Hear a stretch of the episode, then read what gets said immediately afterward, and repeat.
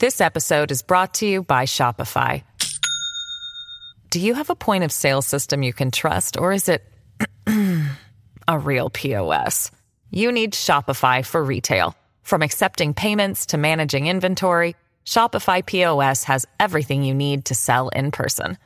Go to shopify.com slash system, all lowercase, to take your retail business to the next level today. That's shopify.com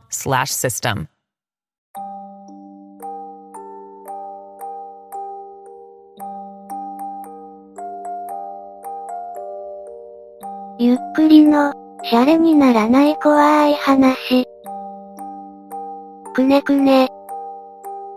前回に引き続いて、くねくね関連のお話です。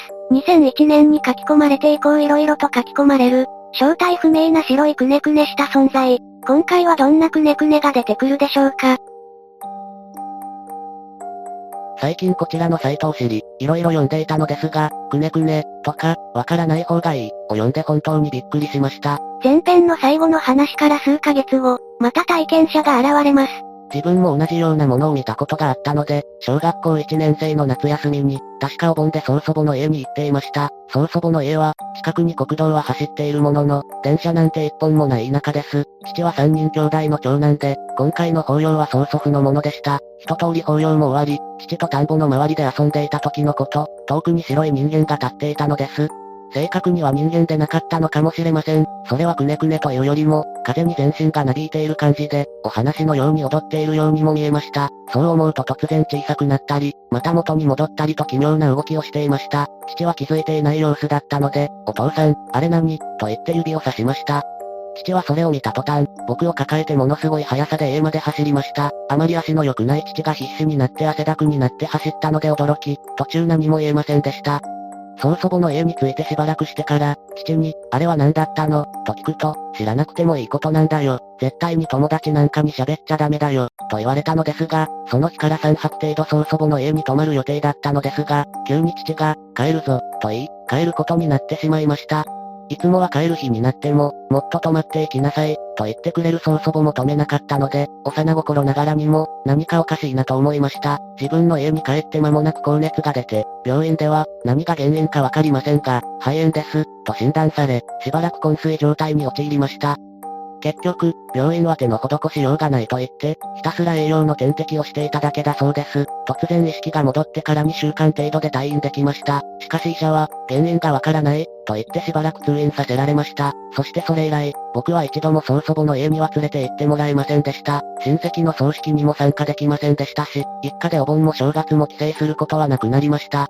母から聞いた話なのですが、父には一人姉がいて、どうやら父と姉はあれを目撃してしまったようなんです。そして姉がそれを見ようとして近づいていき、姉だけが言ったそうです。しばらくすると姉は帰ってきたのですが、終始ぼーっとした表情のまま、まるで廃人のようになってしまったらしく、父が小学校3年生の頃、姉はどこかに連れて行かれてしまったらしいです。母も父に結婚する前、一度だけ聞かされた話らしいのですが、皆さんが目撃されたものと同じものじゃないかと思います。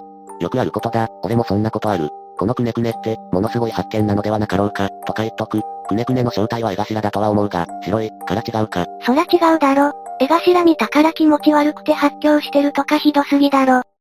友人の話。先ほどの話から1年後のこと、また来長さんの書き込みです。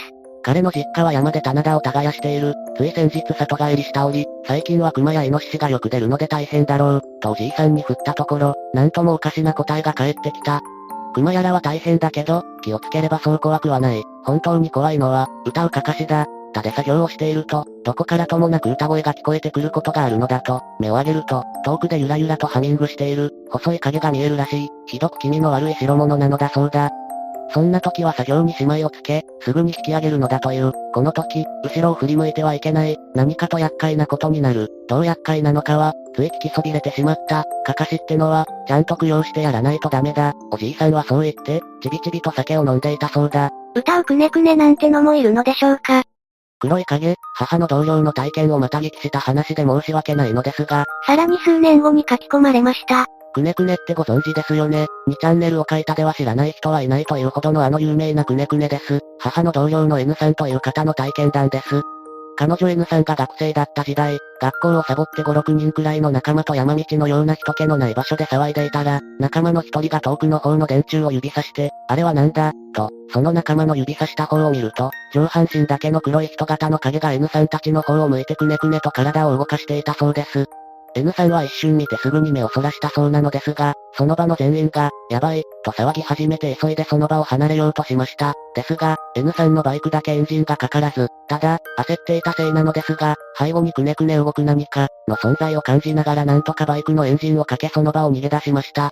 N さんはパソコン音痴ですし、怖い話もどちらかというと好きじゃない方なので、まさかネットから知ってはないはずです。そして、その話を聞いた後、母に、まさか、この中のメンバーが頭おかしくなったりしてないよね、と半分冗談で聞いてみたら、一人は急に首つって自丸してしまったそうで、また一人は妊娠したことを家族には告げず自宅のベランダで出産して放置、死んだ赤ちゃんのそばで笑い続けているところを家族に発見されそのまま精神病院に入院したそうです。オーソドックくねくねに遭遇してしまったようです。昨日のことなんだけど、仕事が休みで、山に一人で釣りに行って変なもの見た。さらに数年後、昨日の体験を書き込む人が現れます。去年、一昨年に何回か友人や嫁と遊びにその川へ行ったんだけど、昨日は暇を持て余してる友人もいなくたまたま一人で行くことに、10時に家を出て昼頃から釣り返し、夕方からかなり連れ出して、嫁には5時には帰るって言ってたんだけど夢中になりすぎて気づいたら6時過ぎだった。山奥なので気が生い茂り薄暗くなってきたので、帰り自宅を始めようかなと思ってたら急な寒気に襲われて、やっぱ山寒いわとか思って脱いでた上着を着ようとした瞬間、上流の方に気配を感じ目を向けると、小学生くらいの子供、人っぽかった、みたいな感じのが立ってた。思わず目を吸って確認したけど、やっぱりいた。服を着てないのか真っ白で山林の風景に浮いて見えた。幽霊とか信じてないし、その物体をそういう類のものと思いたくなかったし、ましてやそれが何なのかうやむやなまま帰るのも嫌だったんで恐る恐る近づいてみると、その物体は上半分だけぐねぐね動いてこっちを見てた。手を上に上げて、かなりの速度で動いてたんでワインの線抜きみたいな螺旋に見えた。何者なのかはっきりとは確認できなかったけどこの世のものとは思えない光景に鳥肌が立ちマジでやばいと感じた。その瞬間猛烈な吐き気に襲われて、医師とは関係なく嘔うと、その場によろめき、這いつくばって車まで行きました。もちろん絶対に振り向きませんでした。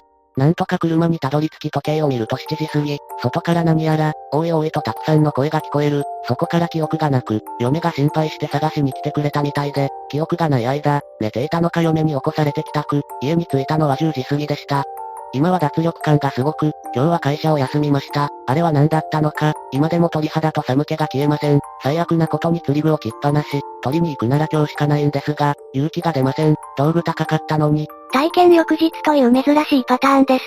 くねくね、くねくねしてたように見えたけど、くにゃってなったままかすかに動いてただけかも。釣り具が諦められない。私に言ってくれれば取りに行ったのに。ただいま釣り具を取ってきてくれる黒帯を募集しています。あ、私じゃダメみたいですね。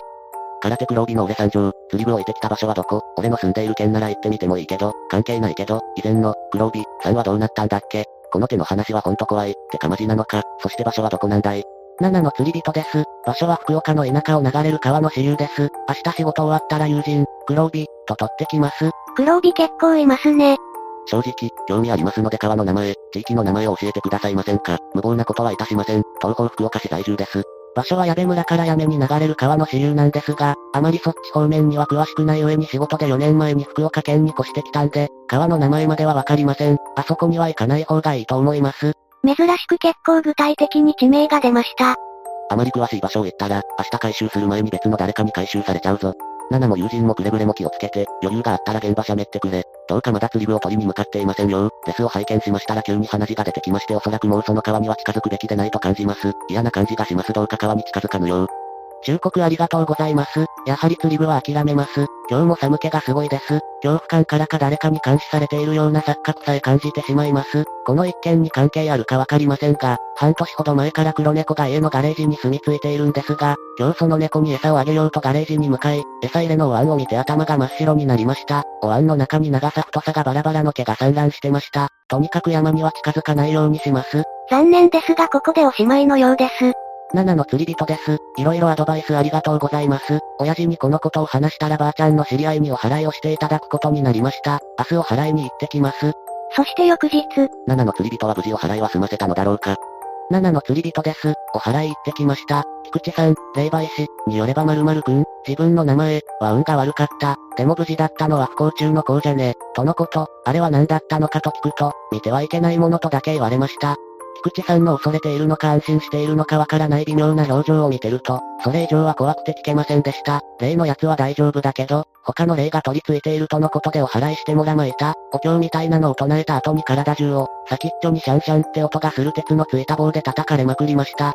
今は安心したのか落ち着いてきて体調もいいです。ここのみんなに色々アドバイスいただいたおかげで、早めに対処できてよかったです。ありがとうございました。おつ、無事で何より、運が悪かったってのは偶然巻き込まれちゃったってことなのかね。でも無事そうでよかった。福岡在住の方、興味あったらぜひ探してみてください。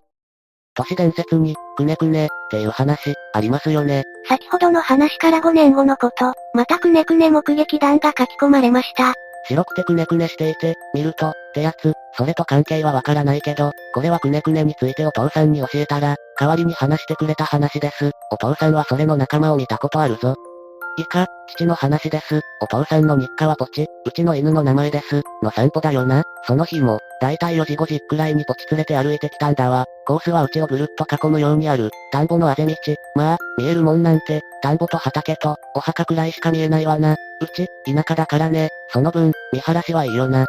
そう、見晴らしがいいから、人が歩いてるのなんて一発で見えるんだよな。時間帯的にも犬の散歩ラッシュだから、お父さん以外にもちらほら犬連れて歩いてる人がいるんだわ。向かいから来た時は、すれ違う時に挨拶なんかして、うちのポチは臆病ですぐ飛びかかろうとするから、リードで押さえて準備してからすれ違うんだよ。よそんちの人や犬、怪我させちゃ面倒だからな。散歩するときはいつも大体そんな感じなの。で、そん時も向こうに、人影が見えたのさ。黒い、その時はお父さん、あ、こっち来るかな、って身構えたんだけど、田んぼを斜めに挟んだ向こうだったし、どうやらその人も同じ方向に歩いてるって感じだった。だから、鉢合わないだろう、って思ってそのまま歩いてった。あの人も犬の散歩かな、なんて、そのまんま、その人が見える位置で、ついていく感じで進んでたんだけど、あれってなった距離が変わらないんだ。どんなに急ごうがゆっくり歩こうが、距離が変わらないんだ。その人影の大きさがな、変わらないんだ。そして、気がついたんだよ。その人がありえないほど真っ黒なことに。影になってたとしても、見る位置が変わればなんかちょっとは変わるだろだけれど、太陽を背にしようが、右手にしようが、日向にいようが影にいようが、ずっと、真っ黒なまんまだったんだ。顔もわからない、誰なのかわからない、決して見えない位置じゃなかった。普通なら誰なのか判別できる位置に、確かにそこにいる、なんだかわからない、人の形をした黒い影が、お父さんと一定の距離を保ちながら、うごめいていたんだ。お父さん怖くなって走って走って、引き返してきちゃった。半分引きずられるように走らされたポチが不思議そうに見上げてきたよ。父が話してくれた話は以上です。父は今でも変わらず元気ですし、正直、くねくねと何ら関係もない話かもしれませんが、これを聞いたとき、確かに同じ恐怖を感じたことを覚えています。もしかしたら、くねくねの亜種だったのかもわかりません。あれ以上見つめていたら危なかったかもな、と父はあっけからんと笑いました。このお話はここまでですが、他にも父から聞いた話がありますので、またの機会に話せたら、と思います。くねくねとはまた違う存在な気がしますね。不気味な存在であることには違いありませんが。お父さんに認知症の検査を受けさせた方がいいよ。2チャンネルってやっぱり最低な場所ですね。はいはい煽りをつって書いたら本気で心配してるのにってレスが返ってくるわけだ。気が済んだら宿題しろよ。勘違いや病気の症例で済まされるような生ぬるい回しか書いてないからこう言われるんだよ。オカルト板に何も止めてんだこいつ。売ってる小説でも読めばいいだろ。数行で出来事だけを書いてんだから、読み手のスキルで度合いが変わるんだよ。収納に読ませてもおっぱいは想像できても怖さは想像できないだろが。バカか、2チャンネルは掲示板でチャットではないがレスに対しレスを返すことで成り立っている。返ってくるレスは必ずしも耳に心よいものだけではない。つかそんなのは少ない。厳しい。あるいは悪意あるレスは決してなくなることはない。それがなければそもそも2チャンネルではない。長えよ。ここに話が来なくなったと。長い上に粘着すんなよ。とまあこんな感じで少しの間なんか荒れていました。見ただけで狂ってしまうという存在。くねくね、ではそれに遭遇してしまった時はどうしたらいいか。実は治療法があるのです。こんな書き込みがありました。コピペだけど、笑えたので、山菜取りに行った時にくねくねに似たものを見て、無言でくねくねし始めた後輩に思い切りボディーブローをくれて正気に戻した奴がいる。食らった方はその場でのた打ち回ってゲーゲー吐いてたがしばらくして正気を取り戻した。長いこと見続けてると良くないので、ショック療法をした、先輩から教わった、とのこと。ワイルドな対処法ですね。皆さんも友人がくねくねを見て発狂した時はボディーブローで正気に戻しましょう。いかがでしたか？くねくねに関しては複数の書き込みがあるのを知っていましたが、まさかここまでの体験報告があるとは思いませんでした。皆さんも田畑や山、あるいは海で白くくねくねする何かを、ぜひ見つけてテレビ局に売りに行きましょう。ぜひ感想をお聞かせください。ご視聴ありがとうございました。また見てね。